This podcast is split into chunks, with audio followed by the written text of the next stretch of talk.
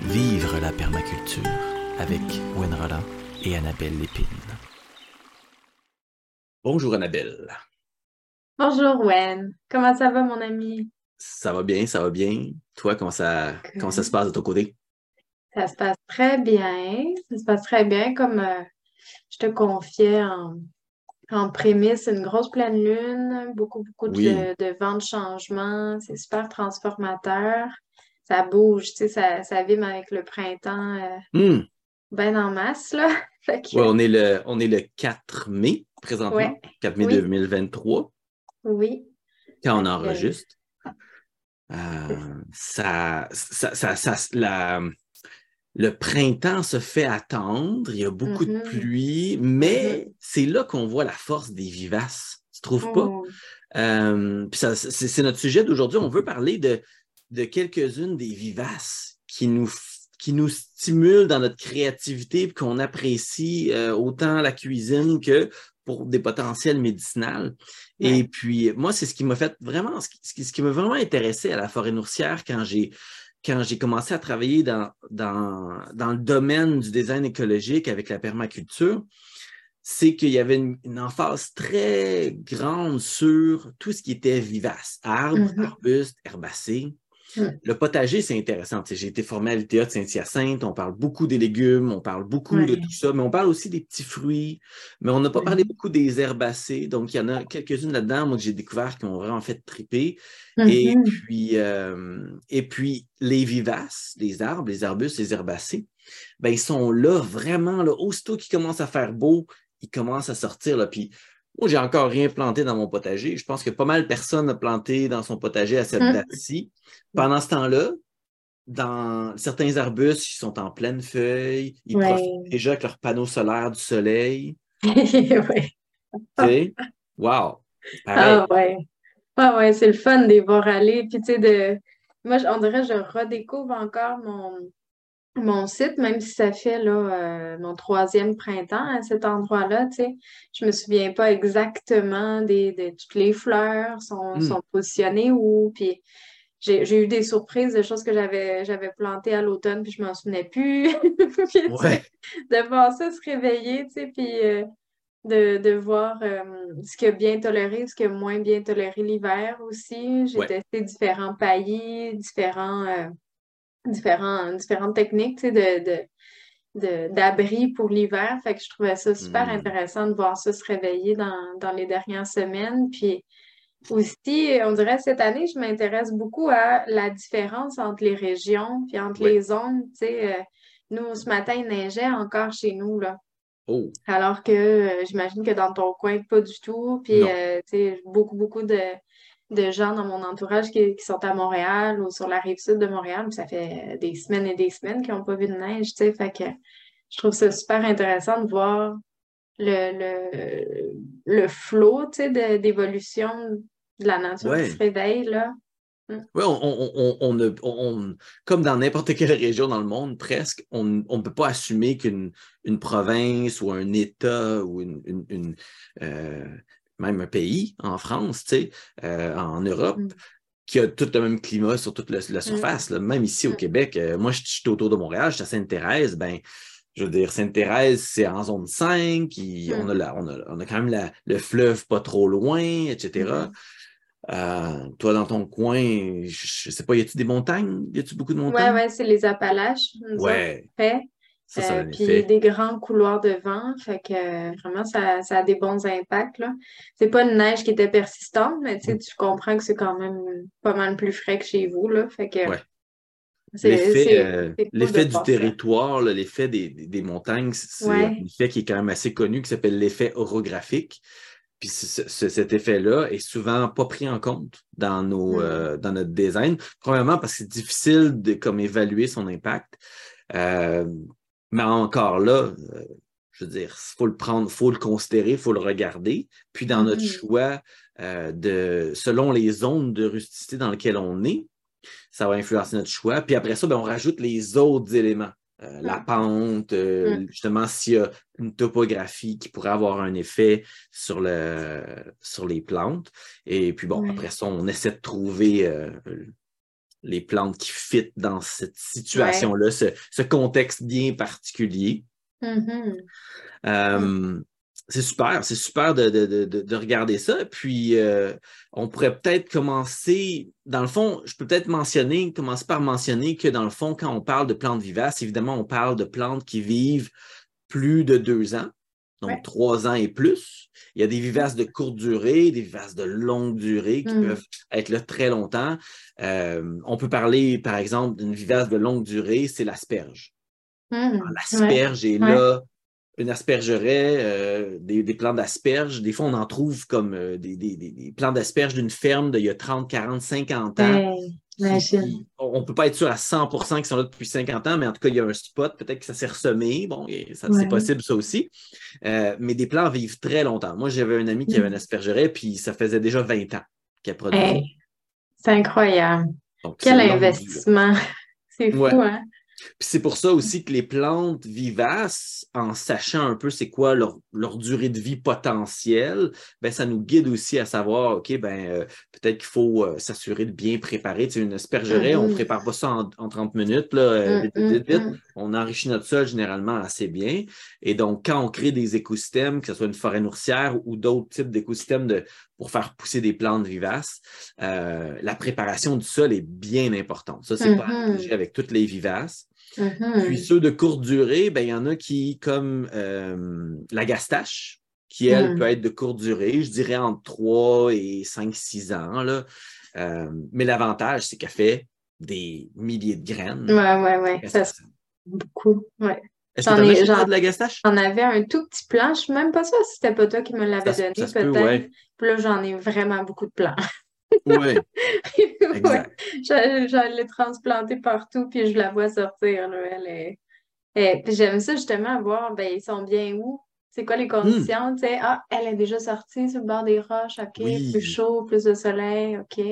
L'autre euh, dans le parterre à l'ombre, ah, elle pas encore, OK. C'est vraiment intéressant, la même plante dans différents contextes. Tout à fait. Là, tu fais ressortir quelque chose de super intéressant, c'est que justement, planter la même chose, la même plante à différents endroits, ça peut nous aider énormément à, trouver les microclimats de notre site, mmh, autant chaud que froid. Ouais, très bonne observation, très bonne observation, merci. Moi, j'ai ça, mmh. j'ai de la consoude collée sur la maison, puis de la consoude comme dans la plate-bande. Mmh. Puis dans la maison, euh, deux fois plus grosse que celle dans la proche de la maison. Pour la chaleur aussi. Oui, ah, ah, mm. ah, puis il y a une bonne orientation, c'est comme sud, euh, sud, est mm. euh, donc, ça, c'est très intéressant aussi. Ouais. Mm. Donc, euh, là, on parle un peu de, tout plein de plantes, mais commençons peut-être justement par parler des, de plantes particulièrement qui nous touchent, puis on reviendra à celles que peut-être qu'on a nommées rapidement, juste pour exemple. Moi, je voulais parler en premier des ciboulettes parce que c'est une plante qui est sous-estimée. il y a la ciboulette commune, hein, la, la, ciboulette classique euh, qui se cultivent depuis très, très longtemps. À peu près tout le monde avait ça soit chez eux, soit chez leur grand-mère. Nous, il y en avait au chalet. Euh, on met ça partout pour assaisonner. Euh, c'est une plante qui tolère un paquet de conditions. Ça peut être à la million, même à, l'ombre quand même, assez forte. moi, j'en ai, j'en ai qui se met dans mon gazon. puis ça, pousse dans le gazon. Donc, c'est vraiment une plante très, très flexible dans son, dans son, dans son déploiement. Et puis, elle attire énormément d'insectes bénéfiques. Euh, hmm. Qui sont vraiment le fun avec ses gros pompons mauves. Toi, est-ce que tu as beau aussi, euh, présentement dans tes, dans tes jardins? Non, pas encore, mais c'est quelque chose que je veux implanter. J'adore ces pompons-là, le mauve. Je hmm. trouve ça tellement beau. Puis j'aime bien le goût aussi. Mais je connais plus la ciboulette, euh, ben pas je connais plus, mais je trouve plus intéressant la ciboulette à l'ail. Oui. Je sais qu'on va, on va s'en reparler, mais c'est clairement deux choses que je veux, je veux implanter cette année. Ben, la, ciboulette ail, justement, ben, c'est à la différence de la ciboulette commune, qui, elle, a des petites tiges rondes, vides à l'intérieur, puis des mm. petits pompons mauves. Ben, la ciboulette à l'ail, elle, c'est une ciboulette avec des feuilles plates mm. et des fleurs euh, blanches en forme d'étoile, plusieurs mm. petites fleurs sur un genre d'ombelle. Euh, et puis, une autre différence, c'est que la ciboulette commune fleurit au printemps, puis la ciboulette à l'ail fleurit à l'automne. Donc, c'est fun parce que ça nous permet de couvrir deux moments de floraison, puis c'est des fleurs qui sont super appréciées par les pollinisateurs. et de nombreux alliés, de nombreux prédateurs de d'autres insectes. Hmm. C'est intéressant. Puis ils peuvent, être mis, euh, on peut faire une section avec euh, plusieurs plants, puis ils remplissent bien l'espace. C'est ça, je me demandais, ça s'étale-tu pas mal? quelque chose à Surtout la ciboulette à l'ail. Ouais, la ciboulette à l'ail, elle, peut, elle, peut, devenir, même, même considérée qu'elle peut devenir envahissante si on la laisse à la graine.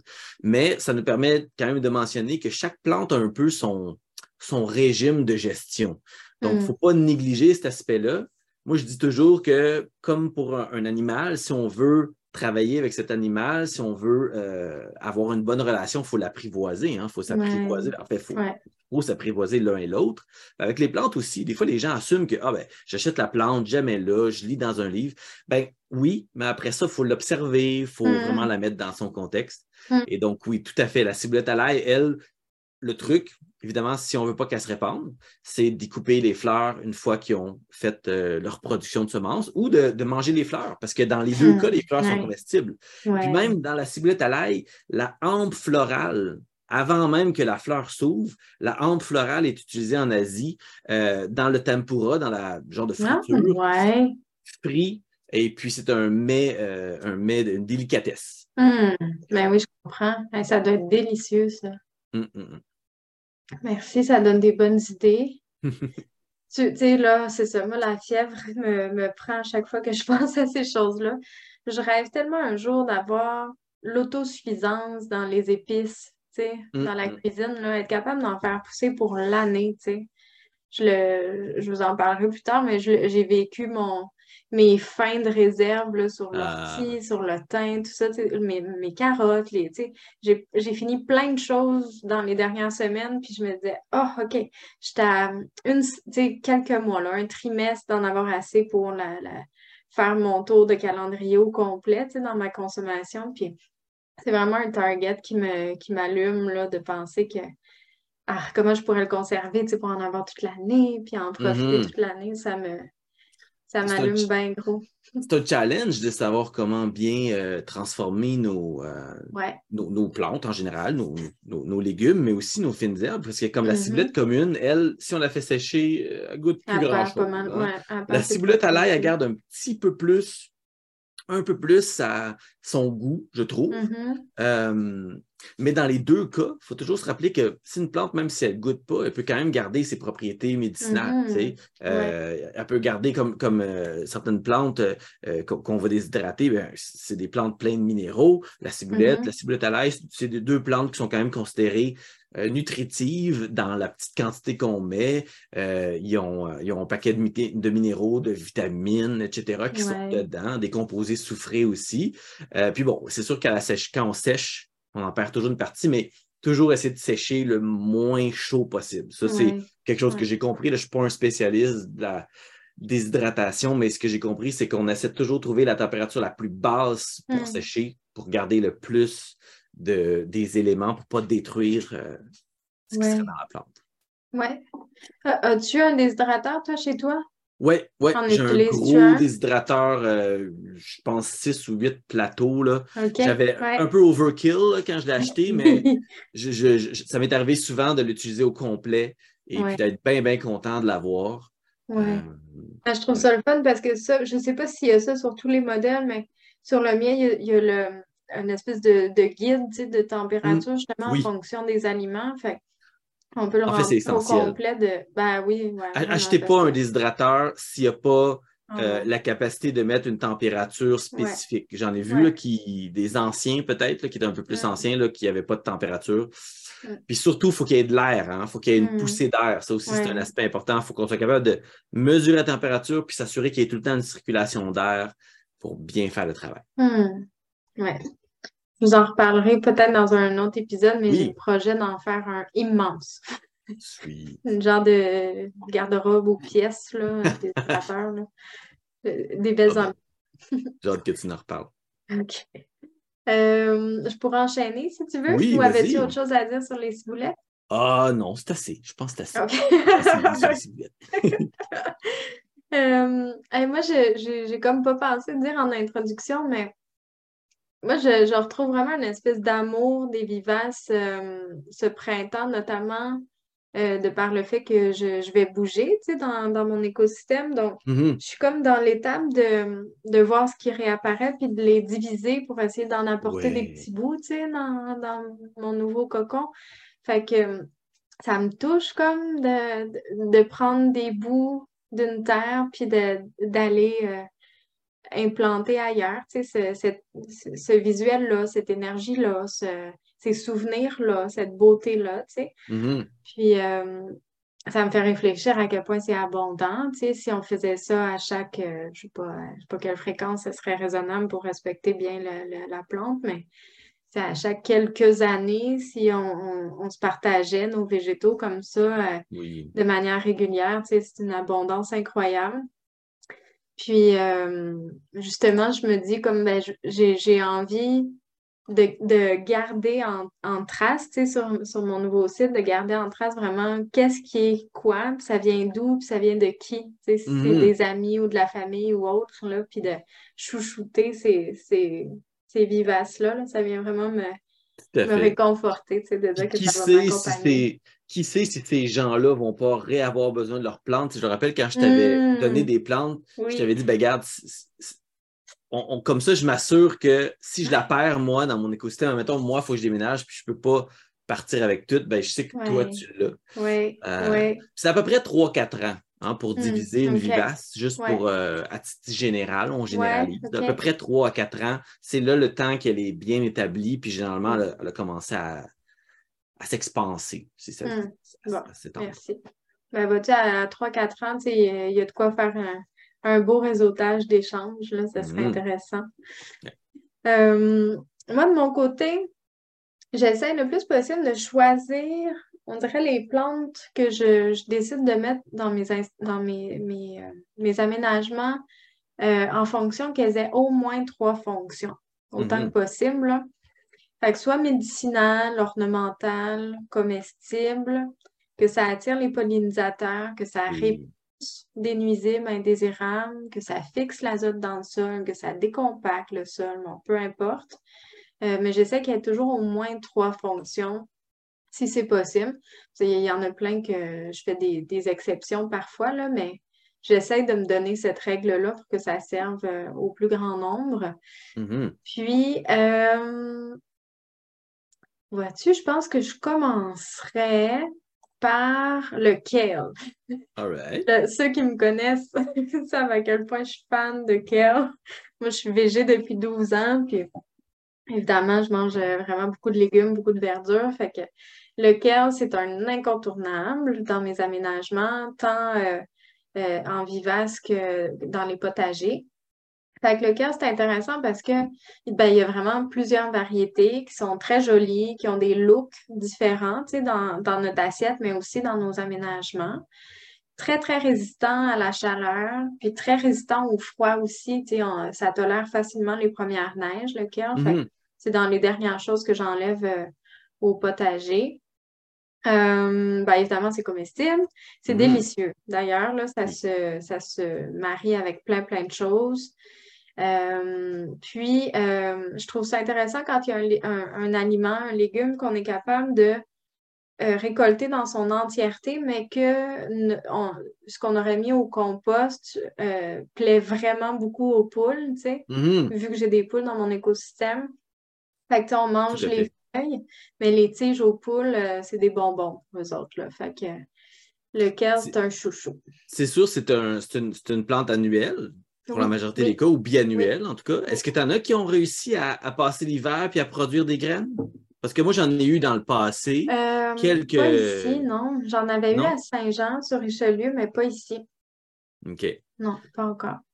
Ben, c'est sûr, moi, moi c'est sûr, mon focus est beaucoup sur les vivaces. Parce que ben, c'est ce que j'utilise la plupart du temps, parce que je trouve qu'il est, qui est le plus, qui a le meilleur potentiel dans la majorité des, cas, mais il, y a des, il y a un certain nombre d'annuels ou de bisannuels euh, qui se ressèment ou qui ont, qui ont vraiment un, haut potentiel. Puis dans les dizaines de forêts nourricières, souvent les gens me demandent euh, ben, on peut-tu avoir une petite place où est-ce qu'il y a des, des, des, éléments potagers, des. puis, puis sais, je comprends, tout le monde veut avoir encore un certain nombre d'éléments. Et puis justement, les, les, les, les, euh, les kales, comme, euh, comme d'autres plantes qui sont quand même tough, parce que c'est quand même assez, euh, assez tough, assez solide comme plante, peuvent certainement trouver, trouver une place. dans, on peut avoir des petits, des petits endroits où est-ce que c'est plus pour les annuels, puis qui pourraient mm-hmm. même avoir une rotation des champignons. ça pourrait être mm. une année des champignons, des pleurotes, mettons pleurotes roses, puis euh, l'année suivante du kale, puis l'année suivante, c'est faire une rotation quand même. Ouais. Euh, comment tu transformes principalement le kale? Comment je les transforme? Ouais. Euh, beaucoup dans les smoothies, mm-hmm. dans les muffins et les pains salés, en salade. Je mm. fais des chips de kale dans les potages, dans les soupes. Mm. Euh, c'est pas mal ça. Quand je veux les garder, je les congèle plus que les dessécher, par exemple, plus que les déshydrater. Oui. Je trouve que ça fait mieux. Puis, euh, ça ressemble à ça. Mais je voulais juste te dire, moi, je les rajoute dans mes plates-bandes. Je trouve ça tellement beau pour ah plante que je m'en sers vraiment dans mes plates-bandes. Puis, souvent, je fouille dans mes plates-bandes pour me nourrir parce qu'il y a plein de choses intéressantes. Là, tu sais. Ben oui. Des spontanés ou, que, ou que je choisis, mais le cœur, je trouve ça magnifique. J'en mets devant la maison d'un plat-de-bande aussi. Là. Puis, puis, il y a beaucoup de villes aussi qui utilisent le kale dans leur ben aménagement euh, comestible, en guillemets, parce que c'est une plante qui demande pas. Il y a aussi le collard, hein, qui est comme mmh, très, très proche du kale, euh, qui est intéressant dans, cette, euh, dans cet aspect-là. Oui. Donc, c'est certainement une plante le fun, puis c'est une plante aussi euh, qui, euh, si on peut la rentrer, c'est comme le chou, quand on veut quand on veut produire des semences de kale ou de chou, on peut rentrer le système racinaire à l'intérieur dans le garage, mettons, où est-ce que ça gèle moins, où est-ce que c'est moins mm-hmm. froid. On peut garder le système racinaire puis le rentrer à l'intérieur. On le coupe, on coupe la, tige principale, on mange tout qu'on a mangé. Et puis euh, après ça, pendant l'hiver, il, reste protégé le froid normal. C'est pas comme, euh, comme dans une serre où est-ce qu'il fait chaud, mais il fait moins froid que dehors. Et mm-hmm. puis après ça, on le ressort et on le replante. Puis là, il va faire ses mm. graines.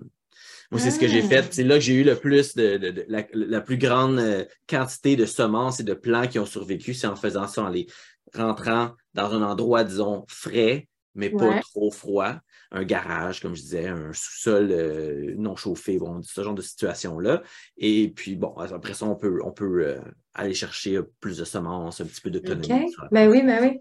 Est-ce qu'il faut que ça soit à la noirceur complètement? Pas spécifiquement, parce que le froid fait que, dans le fond, la plante est, simplement inactive, elle est en dormance. OK. OK. C'est intéressant. Merci. Oui, oui, c'est le genre de choses qui, euh, ça demande l'espace, ça demande, mais tu sais, les, producteurs de semences, moi, ça m'intéresse, ça m'intéresse beaucoup, la, production de semences. Euh, c'est quelque chose que, j'ai fait pour mes besoins personnels sans me soucier excessivement des croisements mm, mm. potentiels. Euh, mais c'est ça, rentrer, rentrer les plantes à l'intérieur, ça reste que ça demande quand même pas mal d'espace. Oui, d'organisation. D'organisation. Ouais. Euh, est-ce que tu avais autre chose à dire sur euh, cette euh, plante? Sur lequel, non. non, ça. Je suis vraiment geek des, des légumes et des plantes, tu vas voir. C'est un amour sincère. Cool. Cool, cool, cool. Ben, moi, je voulais parler dans la prochaine plante que j'aime beaucoup, beaucoup, puis que j'aime mettre dans beaucoup, beaucoup, beaucoup de mes projets, c'est la rhubarbe. Je hmm. trouve que la rhubarbe est, sous-estimée hmm. dans son potentiel. Euh, la rhubarbe, moi, je la considère comme euh, un gros couvre-sol. Hmm. Souvent, les gens pensent que les couvre-sols, c'est une plante qui est très près du sol. dans le fond, le couvre-sol, c'est une plante qui couvre un espace du sol puis qui ne laisse pas de place à d'autres plantes. qui, occupe cet espace-là. Il peut avoir un peu de place, mais, mais, généralement, en dessous d'une rhubarbe, il n'y a pas grand-chose qui va pousser. Ça va être euh, moi, ce que je trouve vraiment intéressant, c'est si vous avez des rhubarbes chez vous, allez voir, là, avant qu'elle que, soit trop grosse, allez voir le sol en dessous de la rhubarbe. C'est tout le temps un beau sol meuble. On dirait qu'il y a beaucoup de vie, mm. qu'il y a eu beaucoup de vers de terre. c'est comme un endroit protégé, humide. Les feuilles concentrent l'eau vers l'intérieur de la plante, en partie, en tout cas, au moins. Euh, quand il reste des feuilles, ben, ils meurent au sol, puis ils nourrissent le sol, puis les, les, insectes adorent ça. Évidemment, on mm. mange les cardes, on mange les, pétioles. Il ne faut pas manger la feuille parce que ce n'est pas très bon pour notre système digestif. Euh, mais moi, j'utilise des feuilles comme paillis. je vais prendre, mmh. je récolte ma, rhubarbe, je vais prendre euh, trois, quatre feuilles de, des tiges que j'ai récoltées, puis je vais étouffer une mauvaise herbe ici. Euh, j'ai un pissenlit que je trouve qui commence à être un peu trop gros. Je récolte les feuilles, pour mon cochon d'Inde. Après ça, je vais mettre, euh, je vais mettre les, feuilles de rhubarbe là-dessus. Puis s'il y a des petits chiens dents, des choses comme ça, c'est comme pour ralentir la croissance. Ça les tue ouais. C'est pas vraiment, mais ça nous permet comme pendant particulièrement les deux, trois premières années qu'on installe des vivaces, c'est ça le temps que ça prend. Comme je disais tantôt, ça prend trois à quatre ans que la vivace qu'elle soit assez grosse, assez, assez bien installée pour qu'on puisse potentiellement la diviser. Mais c'est aussi le mm-hmm. même timing, le même temps où est-ce qu'elle domine son espace. Puis à ce moment-là, quand elle domine l'espace, ben, il n'y a plus grand-chose qui pousse en dessous. Moi, j'ai pris des photos ce matin de, ma petite forêt nourricière ici à la maison. Puis, euh, je veux dire, il n'y a rien, il n'y a, pas, a pas vraiment de mauvaises herbes. J'ai un pissenlit ici qui est vraiment pas mauvais, c'est même une mm-hmm, bonne mm-hmm. plante, c'est un accumulateur dynamique. On pourrait la mettre dans la liste des plantes que j'apprécie pour ses fleurs qui nourrissent les pollinisateurs et tout ça. Euh, puis ben, la rhubarbe, euh, elle, a un petit goût. Moi, j'aime bien l'utiliser pour la cuisine dans les compotes, euh, mm. les tartes. Et, mm. une, affaire dans les dernières années que j'aime beaucoup faire, c'est un genre de limonade à base de rhubarbe, puisque ça a un petit goût acidulé. Et puis, euh, mais c'est vraiment intéressant comme, comme goût. Euh, la rhubarbe avec, euh, évidemment, bon, on met du sirop d'érable pour que ce soit un peu sucré. Oui. ça fait un liquide tellement rafraîchissant. C'est extraordinaire. Puis évidemment, est riche en plein de minéraux, encore une fois, donc d'un côté nutritionnel, c'est pas à négliger. Puis j'ai entendu dire qu'il euh, y a des gens qui travaillent à l'intégrer à des plats euh, plus euh, comme, comme on fait un petit peu avec les atakas, avec les canneberges. Mmh. On les intègre avec la viande, avec des choses comme ça. Ben, la rhubarbe, ça peut être utilisé comme ça. On enlève la peau extérieure, puis les fibres à l'intérieur, on en fait un genre de, petite compote. Là. Ça peut être mmh. servi euh, avec des viandes, euh, etc., si c'est ce qu'on mmh. consomme, ou peut-être euh, comme, comme légumes dans des ragoûts, en, petite quantité peut-être. Je ne suis pas un, méga chef, mais j'ai entendu des échos de ça, des gens qui, qui appréciaient ça. Hmm. ben, je pense que c'est une plante qui vient d'Orient, puis je pense qu'en Orient, à la base, elle n'était pas, hmm. consommée euh, de manière sucrée, c'était consommé plus comme vraiment un légume. Là. Je ne connais pas de, de, recette précise, mais c'est ce que j'avais lu euh, dans, dans, les dernières années. Je n'ai pas, pas de référence précise, là, mais ça m'avait surpris, mais c'est intéressant aussi de, mm-hmm. de revisiter nos, fruits, si on peut dire, de manière euh, salée. Puis nos assumptions aussi, ce qu'on assume, assume, sur la plante elle-même. Oui, oui, tout à fait. J'ai fini mon dernier pot de rhubarbe ah. congelé cette ah, c'est ça. C'est vraiment, c'est vraiment le, moment des fins de toutes les, réserves. Dernière compote, fraise rhubarbe, ça goûtait l'été, c'était fantastique. Puis là, ça repart dans le jardin, puis hmm. partout dans la forêt, tout ça c'est beau de voir ça aller. C'est une belle plante aussi dans son démarrage. Là. Tellement. Puis, beaucoup de gens pensent qu'il faut absolument enlever la hampe florale, tu sais. Mm-hmm. Puis, c'est pas nécessaire d'enlever la hampe florale. Souvent, ce qu'on recommande, c'est simplement de la couper après la floraison. Mm. Parce que euh, ça prend de l'énergie à la plante pour faire des graines, comme toutes les plantes. sais, Quand ils font des graines, ils mettent beaucoup d'énergie.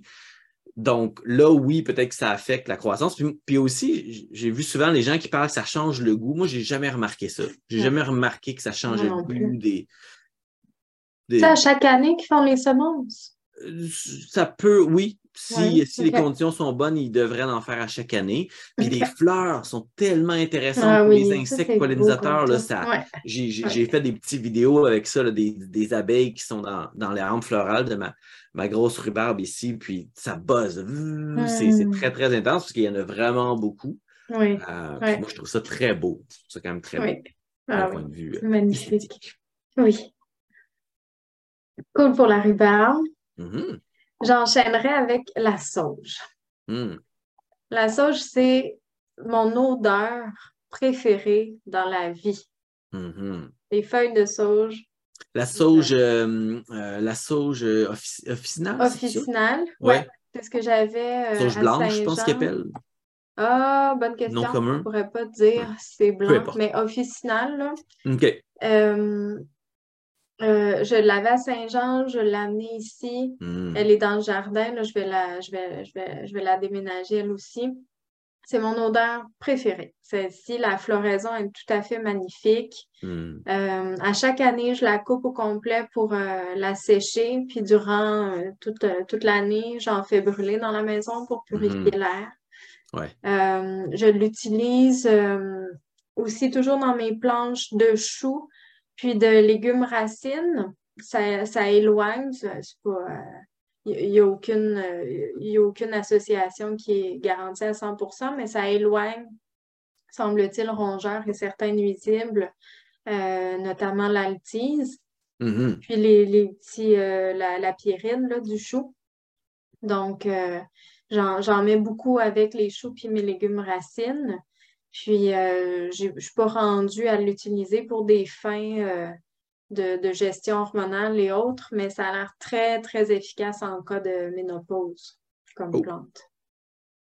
La sauge est antiseptique comme, mm. comme plante. Moi, c'est une des propriétés que j'apprécie beaucoup de, de celle-ci. Donc, quand on la fait brûler, c'est pas juste, c'est pas pas juste C'est une purification réelle. On, améliore l'environnement en éliminant euh, des potentiels euh, problématiques au niveau des bactéries, des, champignons, etc. Oui, tout à fait. Tout à fait. cool. Puis qu'est-ce que qu'est-ce que tu apprécies le plus de la plante? Est-ce que, tu l'utilises euh, en bouffe pour la cuisine? Plus ou moins. En cuisine? Oui, oui, il y en a beaucoup qui l'utilisent. dans les plus, les plus communs, c'est on voit souvent des genres de raviolis, mettons, à la courge ou à la citrouille, avec une sauce à la sauge et un beurre là, de sauge. On le voit beaucoup dans les pâtes, euh, puis avec les légumes euh, justement curcubitacés. Je suis pas certaine, je, je connais moins les utilisations avec la viande. Mm-hmm. Mais moi, c'est plus en infusion, vraiment, que je le prends, mais pour le plaisir, parce que j'adore cette senteur-là, puis ce goût-là. Sinon, je fais des infusions, puis je, verse l'eau dans mon bain. Parce que j'aime oh! vraiment quand ça, quand ça sent ça.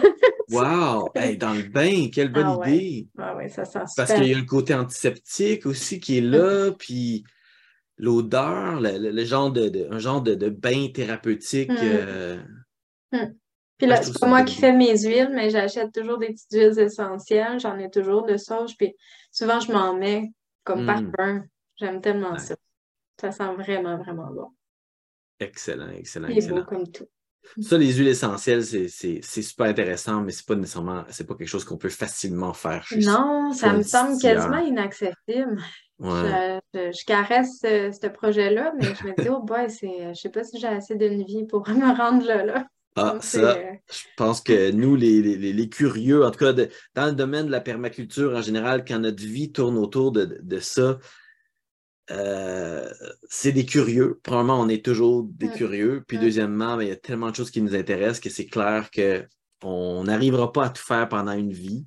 Donc, il faut choisir nos, euh, nos batailles, comme on dit, ou choisir nos, euh, projets.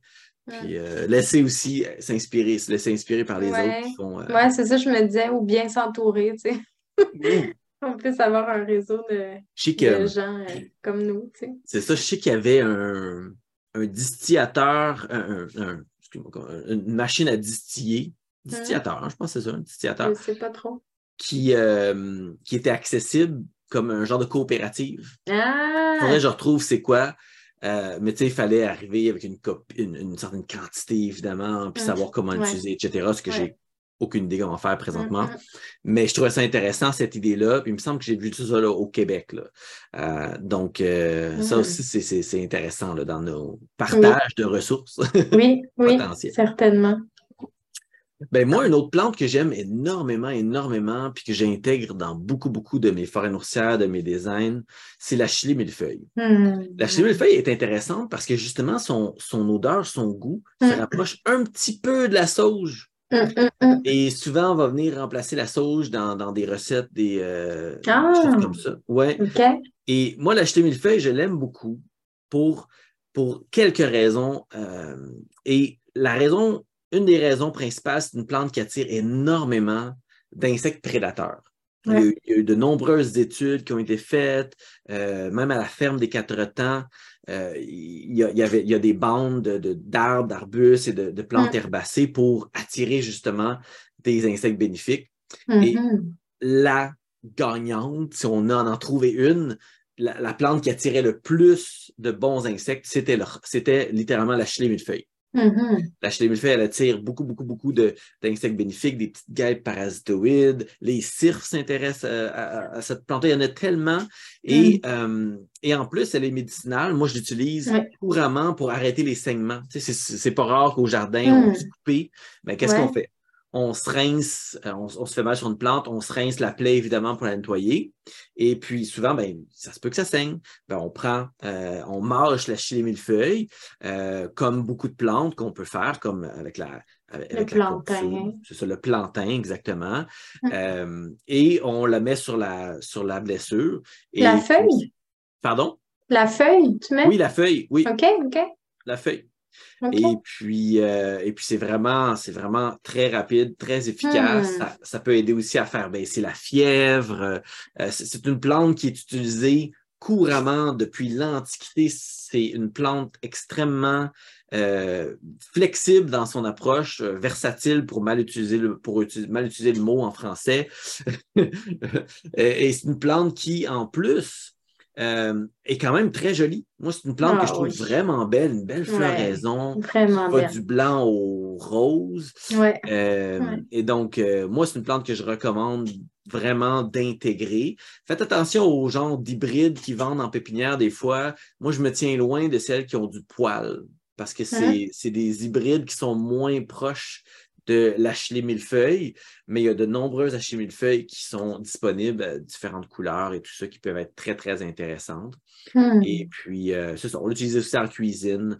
Euh, j'ai déjà vu des fromages euh, hmm. avec, ça comme aromate. Puis c'est riche en hmm. vitamines et, minéraux.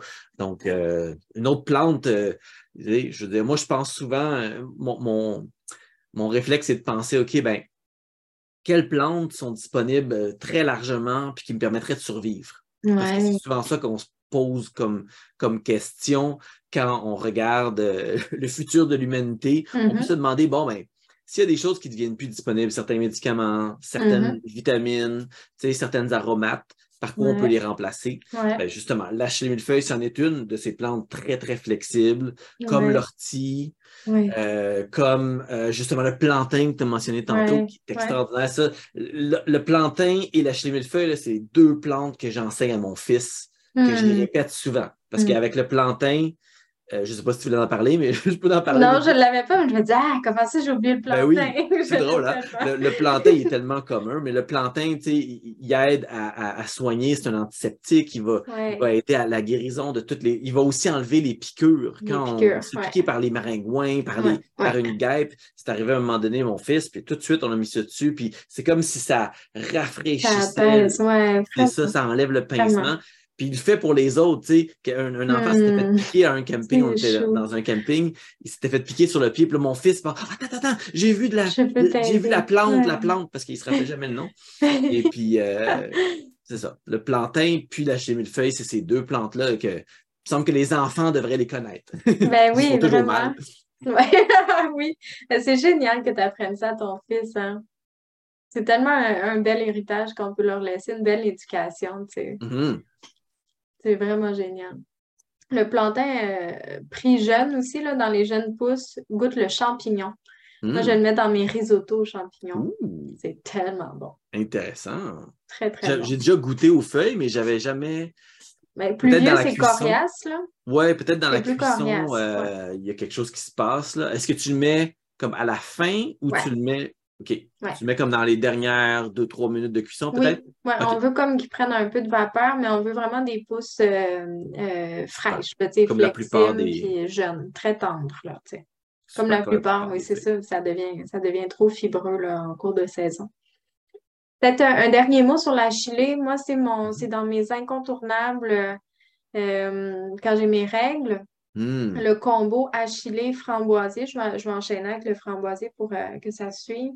Euh, c'est phénoménal. L'effet que ça fait pour apaiser les douleurs, c'est vraiment le, truc le plus performant que je connaisse, plus que les Advil, plus que tout le reste.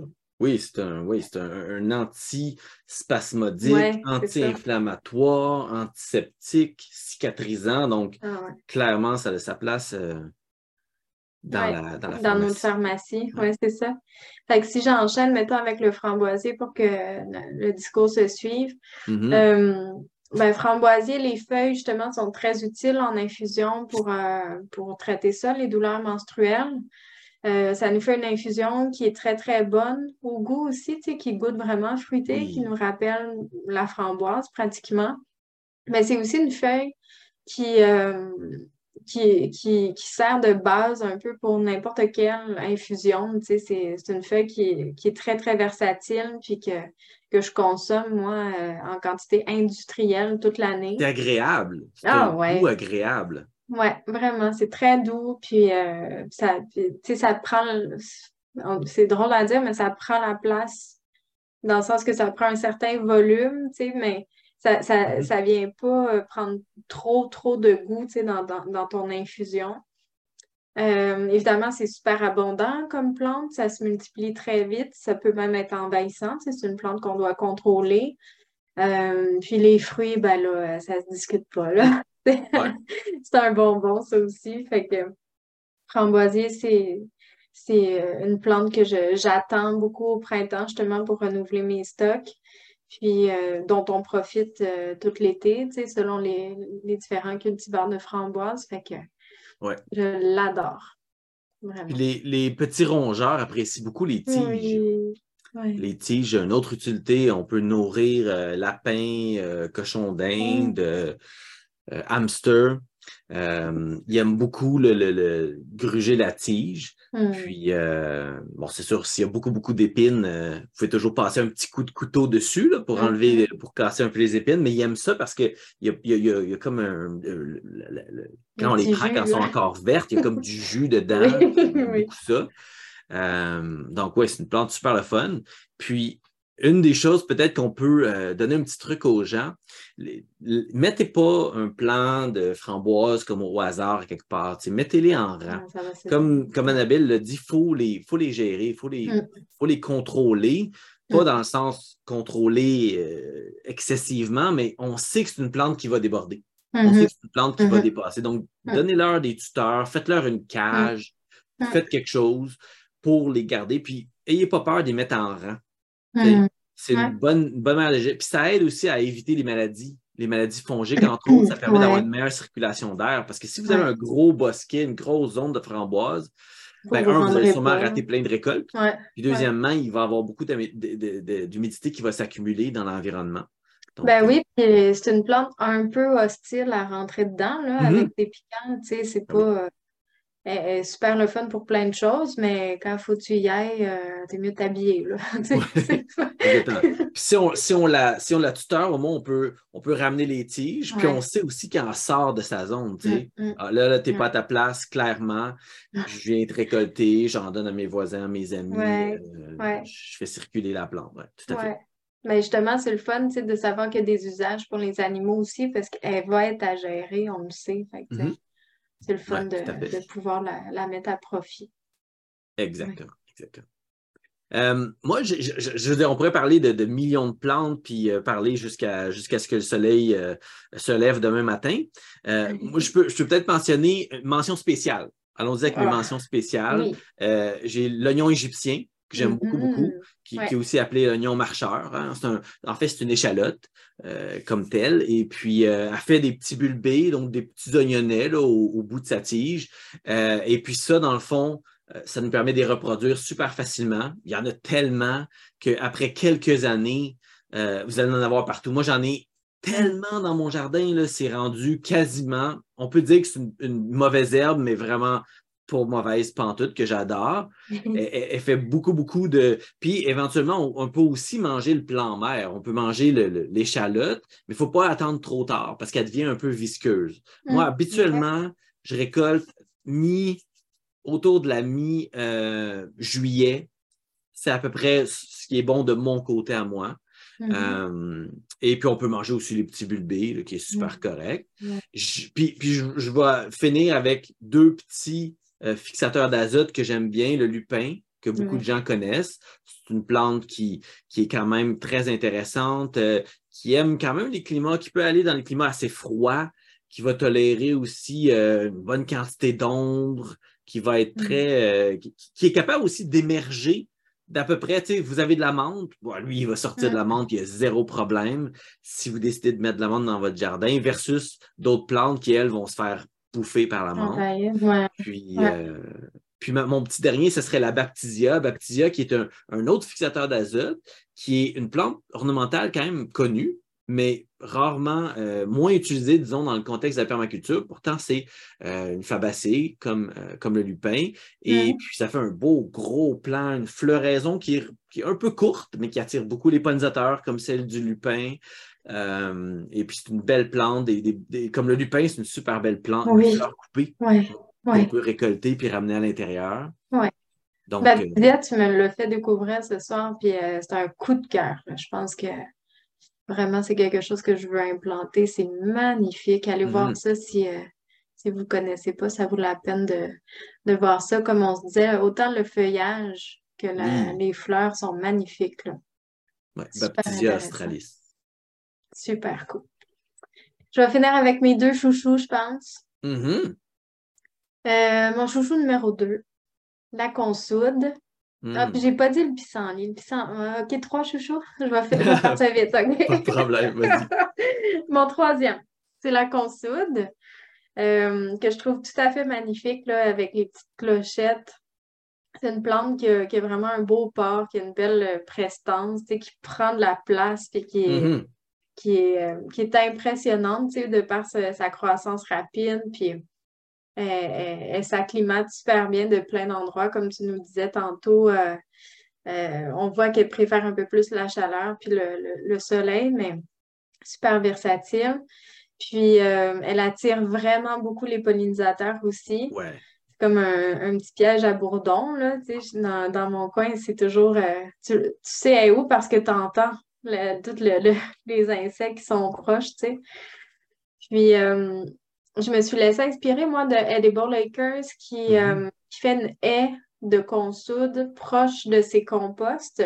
OK. De manière à pouvoir euh, faucher une couple de fois dans la saison pour faire l'accélérateur de compost. C'est une plante ben qui vient accélérer ton compost. Puis, euh, ça sert également de nourriture pour les poules. Fait que, tu sais, oui, il y a certains, ah certains cultivars qui sont envahissants dans la, dans la consoude, mais encore là, c'est une plante qui est tellement utile. On peut en faire des purins, on peut justement nourrir nos animaux, ah faire des, des paillis et autres avec. Fait que pour moi, euh, vu qu'elle est magnifique, ça me fait plaisir de, l'utiliser en S. C'est ce que je vais implanter d'ailleurs cette année. Euh, en sachant que je vais avoir un entretien à faire, mais je pense qu'elle nous le rend bien. Oui, tellement. Mm. Sinon, chouchou numéro 2, euh, le pissenlit, que j'ai mm. recommencé à, consommer avec euh, énormément de bonheur ce printemps. Fait que les feuilles en ce moment sont tout à fait délicieuses. Euh, les racines sont dépuratives. On peut les, prendre en tisane ou en teinture mère. le vin de pissenlit, je n'ai pas essayé encore, mais si, si un jour j'ai du temps, c'est quelque mm. chose que je voudrais essayer aussi. Euh, évidemment, comme on sait, c'est les premières fleurs euh, qui servent de nourriture pour euh, plusieurs insectes. Puis, c'est une plante qui vient en profondeur décompacter nos sols. Fait que c'est intéressant aussi de, d'en laisser quelques-uns sur le, sur le site. j'ai bien aimé la technique de Marie Thévard au Saguenay qui, elle, cultive le pissenlit pour, pour son côté comestible. Mm-hmm. Mais donc, quand tu les choisis, tu choisis à quel endroit tu les mets, puis euh, tu choisis d'en laisser grossir quelques-uns. En mettant du paillage, par exemple de la paille ou du copeau, ben là, on s'assure de, que ça ne soit pas toujours plein de terre, parce que c'est une plante qui est super longue à laver, par exemple, quand tu veux la mm-hmm. manger. Fait que je me dis que je vais faire ça aussi. Je vais, m'en faire des rangs de pissenlit euh, officiels à manger comme une bonne végé. ça a l'air qu'il y a des cultivars de pissenlit. les ah, cultivars qui ont été développés. J'ai vu ça en Europe. Il me semble que j'ai vu dans, dans un dans un, un, site où est-ce qu'ils vendaient des semences, des, des, semences de, de pissenlit. De pissenlit, mais je pense pas qu'ils appelaient ça du pissenlit. Je pense qu'il y avait comme un autre nom, mais c'est la même plante avec sa Ah! Ben écoute, ça tu peux passer beaucoup plus consommé en Europe qu'ici. Hmm. Moi, j'ai appris tout ce que je sais du pissenlit d'un vieux monsieur italien avec qui je travaillais, puis c'était vraiment un hmm. aliment de, de, du quotidien là, chez eux. Puis il m'a fait découvrir que je pense que la meilleure partie à manger du pissenlit, c'est l'espace où les feuilles rencontrent la, la tige. Tu sais, ça fait comme un mmh. petit coton croustillant. Je sais pas comment on appelle ça, tu sais peut-être. Ben, ça serait comme le pétiole. Ça serait ben, comme le, Vraiment le, petit coton de base, là. OK, ouais, ouais. Je sais pas si ça a un nom, là. Ben, ce serait le cœur, on pourrait dire le cœur comme de laitue. Oui, oui, c'est vrai. Ouais. On pourrait dire le cœur si on, prend comme référence la laitue. Ça, là, juste revenu un peu dans le beurre, sel, poivre. Là. Oh, donc, donc, si j'ai bien compris, tu... il y a comme une partie plus blanche, puis là, qui se transforme en la racine. Mm-hmm. Donc, tu élimines la racine dans ce contexte-là, puis tu gardes comme la partie du de feuilles qui commence, là. Puis les petites bases, des petits pétioles à la base des feuilles, parce que je n'ai enlevé aujourd'hui, j'en avais trop dans, dans mon aménagement. Et puis là, je sortais ça, puis il y en avait qui avaient, qui étaient tellement profonds, puis ça, c'est un petit truc que je peux donner aux gens, là. Vous, vous l'enterrez plus profond, puis il va faire beaucoup, beaucoup, beaucoup de tiges, de, feuilles, dans le fond, des, des, des, pétioles blancs qui sont mm-hmm. super doux beaucoup mm, plus doux mm, que la mm. feuille une fois qu'elle commence à faire des, de, la, photosynthèse. Et puis la petite partie blanche, là, et si, admettons, il est enterré plus profond, je peux, je peux prendre, sortir ma racine, l'enterrer 10 cm plus profond, puis là, les feuilles vont essayer de ah, sortir. Ah, oui, bonne idée. Toutes les feuilles sur le 10 cm qui est dans le sol, c'est un petit peu comme les... Euh, les endives. Les endives, c'est ça, les endives, exactement. Puis, euh, cette partie-là est super agréable. Mais dans le fond, ça serait ça, ça serait ben le cœur. Oui, c'est intéressant de se dire, on peut-tu aller plus loin, tu sais, avec ce petit bout-là? oui, c'est en faire délicieux, on peut-tu en faire plus long bout? c'est un bon test, je vais l'essayer, je t'en reparlerai. Puis, mon chouchou numéro un de toute la vie, c'est l'ortie. Hmm. que j'aime d'amour. J'en ai cueilli un gros bol hier de pousses. Puis là, je me dis, ah, là, c'est le top, là, tu sais, des pousses d'une plante puissante comme ça, là, c'est concentré comme ça se peut pas. Fait que, euh, évidemment, c'est comestible. Je vous, euh, je vous parle, là, je sais pas si vous le voyez, je me mets plein de feuilles dans un bocal, je le remplis d'eau. Je me fais une infusion froide, comme ça, je le laisse décanter un, mettons, un, un 12 heures, 24 heures. Fait que je bois ça, une eau de smoothie, je, mets l'ortie dans mes smoothies, euh, une eau d'ortie, je veux dire. Je mets les feuilles dans mes smoothies, dans les quiches, les potages. Euh, ça consomme, ça, contient beaucoup, beaucoup de fer, l'ortie, mm-hmm. puis euh, pratiquement 30 je pense, de protéines. Très, très riche en protéines. nutritif. Oui, vraiment. Ça nous aide à nous reminéraliser après mm-hmm. l'hiver. Euh, cette année, ah, je voulais vous le montrer, puis j'ai oublié de l'amener euh, dans mon bureau, mais cette année même, j'ai récolté à l'automne les racines de plusieurs plants que j'ai fait macérer dans de la vodka cet hiver. Fait que euh, la teinture mère de racines est connue pour traiter les allergies saisonnières, le rhume des foins. Fait que je ne l'ai pas essayé encore, je n'ai pas de symptômes du tout je, me dis, je devrais peut-être le prendre préventif, mais euh, en tout hmm. cas, je vais avoir ça comme, euh, comme expérimentation. C'est un, adaptogène aussi. Euh, c'est pour ça, on l'utilise, c'est pour nous, nous permettre de nous adapter justement au changement dans notre corps, puis nous permettre de, de gérer ça. Mon ami France aussi, qui, qui, qui ben, tu avais fait le, cours de forêt, de forêt nourricière avec, chez France. et puis, c'est ça, elle, elle a, c'est de même que j'ai découvert à quel point l'ortie était hmm. incroyable. Ah ouais. Pour toutes ces raisons que tu as ouais, c'est vraiment, vraiment fantastique. Euh, c'est une plante qui est bio-indicatrice aussi. Elle nous indique que, notre sol est très riche en azote. Mm-hmm. Euh, on peut en faire des purins au jardin qui sont très, très euh, puissants. Puis finalement, ben, les poules adorent. Oui. Ils adorent les feuilles, ils adorent les graines aussi. Fait que oui, c'est une plante qui est envahissante aussi, qu'il faut, qu'il faut gérer parce que quand on se frotte dessus, c'est pas c'est pas doux, évidemment. mais, mais en la gérant, on peut générer comme plein de produits justement pour nos utilisations personnelles ou pour, pour les poules. Fait que soit que ça va aux poules, soit que ça va aux déshydrateurs pour se faire des bonnes tisanes tout l'hiver. Mm-hmm. Soit qu'on les mange fraîches euh, toute la saison. Ça tolère super bien la chaleur tout l'été. Puis euh, ça s'est rendu tard en saison aussi euh, à l'automne. C'est le combo conso d'ortie ces deux plantes euh, un peu emblématiques des gens qui veulent être autosuffisants parce que ces deux plantes qui ont tellement de, de, qualité, autant pour la nourriture animale, autant que pour la nourriture humaine, autant mm. pour le côté médicinal que mm. pour la facilité d'entretien. Puis l'ortie, c'est sûr, il faut faire attention. C'est comme la, la de l'ortie, c'est la même chose, il faut faire attention quand on la récolte. Par exemple, à partir du moment où il commence à être en fleurs, là, on arrête de la consommer. Euh, les feuilles, le feuillage, la console, c'est la même chose. Je, vous dis ça, je ne vous conseille pas parce que c'est déconseillé de manger la consude, mais moi, j'en mange parce que j'ai regardé les données qui étaient disponibles, mm-hmm. puis il y a autant de il y a autant de danger de manger des consudes probablement que de manger des épinards. Mm, euh, les substances qui, euh, qui sont nuisibles euh, sont un petit peu partout là, dans tout ce qu'on mange. C'est juste une question de concentration, puis au moment de la récolte. Moi, je vais manger de la console plus au printemps. Euh, l'ortie, même chose. On va, on, va couper les bouts, là. Comme là, j'ai fait ça tantôt. J'avais une petite faim. J'ai coupé quelques bouts d'ortie. De, j'ai mangé les feuilles pendant que j'étais en train de travailler. C'est une des sources de protéines ou est-ce que c'est pas une c'est pas une légumineuse? Mais mm. c'est une des meilleures sources de protéines qui n'est pas légumineuse. Ouais, c'est assez extraordinaire. Oui, tout à fait. Tout à fait. Et 30% de protéines pour une plante, euh, j'en connais pas vraiment d'autres. Tu sais, euh, on, est habitué avec les céréales, mettons. Ben oui. Les sarrasins, des trucs comme ça, mais. Euh... Sarrasin, c'est un chénopode, c'est un, une pseudo-céréale. Mm. Oui, tout à ah, fait. On, on, a, on, on a euh, dans nos puis, tu sais, il y, a, pas y a aussi des choses qu'il n'y a pas. Il n'y aura pas de, euh, de gluten, par exemple. Mm, sur de protéines sans gluten, etc. Euh, si vous me demandez pourquoi j'ai un éclairage rouge, pour ceux qui regardent en vidéo, c'est mes semis qui, euh, ah! qui s'allument. donc, juste, c'est ça. Dans le fond, ces deux plantes-là, tu l'as mentionné, il faut les gérer. Ça, c'est certain.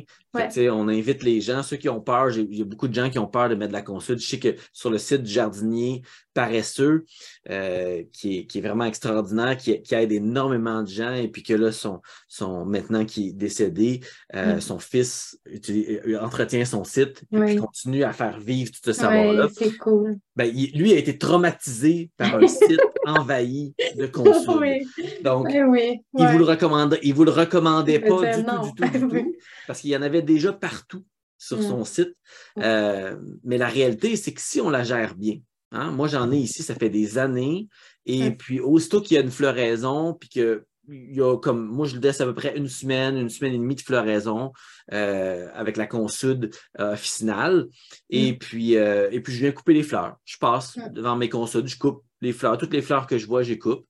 Et comme ça, j'évite qu'il y ait des graines. Mm. Et ensuite, je vais la tailler deux à trois fois par année jusqu'au sol. Donc, à ce moment-là, on peut les utiliser pour faire des extractions végétales, ce que beaucoup de gens appellent des purins. On peut les utiliser pour euh, activer le compost, on peut les utiliser pour nourrir mm. les animaux. Tu mm. Tellement d'utilisations, mais évidemment, peut-être un petit conseil dans, notre, dans, notre, euh, dans la, fin de notre, de notre euh, discussion, c'est apprenez à connaître les plantes. Mm. avant de les mettre en place. Oui, lisez, prenez le temps de les lire, prenez le temps de les apprivoiser si vous les avez vu à quelque part d'autre, dans un autre jardin ou dans la nature. Euh, puis chaque plante a un peu son régime de gestion. on parlait des framboises, c'est bien de les mettre en rang. Euh, la consoude, comme je dis que c'est bien de tailler des fleurs puis de rabattre au sol selon l'environnement deux à trois fois par année. Mm-hmm. Euh, Évidemment, il y a aussi certains cultivars, comme la consude. On peut aller chercher certains cultivars comme le Bucking 14, qui est une variété euh, qui a été développée pour les protéines animales, mais mm. aussi, ils ont sélectionné pour le fait qu'elle ne se ressemait pas. Mm. Mm. Et donc, il y a aussi des opportunités. des bons éléments, ça. Exactement. Donc, euh, super intéressant, parler des plantes vivaces. J'espère que ça a été intéressant pour les gens qui nous écoutaient. Je vous souhaite. Nous, on a eu du fun, je pense, en tout cas. Ben oui. Il y a encore plein de choses à dire, évidemment, plein de plantes à discuter. Peut-être qu'on y reviendra à un autre épisode de mm-hmm. quelques-unes de nos autres plantes favorites. Peut-être qu'à ce moment-là, on parlera de, d'autres, d'autres aspects, des, plus des arbres, peut-être plus des mm-hmm. arbustes qui nous intéressent, qu'on n'en a pas vraiment mentionné. On parlait plutôt des, des, herbacées. Mm-hmm. Euh, et puis, euh, en tout cas, moi, j'ai trouvé ça très agréable. Toi, as-tu quelque chose à mettre euh, sur la table en cette fin de session de discussion? Non, juste que c'est des discussions qui me, qui me nourrissent beaucoup, qui me motivent énormément. Je suis contente de faire ça. Excellent. Comme les plantes dont comme les mm-hmm. plantes dont on a discuté qui sont parfois euh, méconnus dans leur capacité à nous nourrir puis à nous offrir quelque chose d'intéressant, euh, dans leur pleine diversité, dans toutes leurs fonctions, hein, comme tu l'as mentionné. C'est rare qu'une plante a fait juste une chose. Mm-hmm, pourquoi mm-hmm. regarder la framboise juste pour son fruit quand elle nous offre aussi ses feuilles, ses tiges? Pourquoi regarder euh, la rhubarbe pour juste ses pétioles, qu'on peut mm. utiliser les feuilles, puis que ses fleurs attirent les pollinisateurs? Donc, mm. regardez les plantes pour le maximum de leur fonction puis, ben, prochain épisode, on va vous, euh, amener un autre sujet euh, euh, et puis explorer, continuer à explorer la vie qu'on se crée avec la permaculture. Oui. Merci pour tout le monde qui nous écoute. On commence à avoir des beaux commentaires de gens qui, nous suivent, puis qui nous, qui nous contactent aussi en dehors du podcast en nous disant ah, qu'ils nous ont entendus. Puis c'est vraiment génial de vivre ça avec vous. Merci beaucoup. Tout à fait, tout à fait. Merci beaucoup pour tes derniers mots euh, très, euh, très positifs, puis qui, qui, reconnaît euh, qu'on fait ça pour nous, évidemment, mais ben on fait aussi ça pour, pour, les gens. Donc, quand vous nous donnez du feedback, on apprécie. Oui, tout à fait. Cool. Ben, bonne soirée. bonne soirée à toi aussi, puis bonne soirée à tout le monde. OK. Salut. Bye.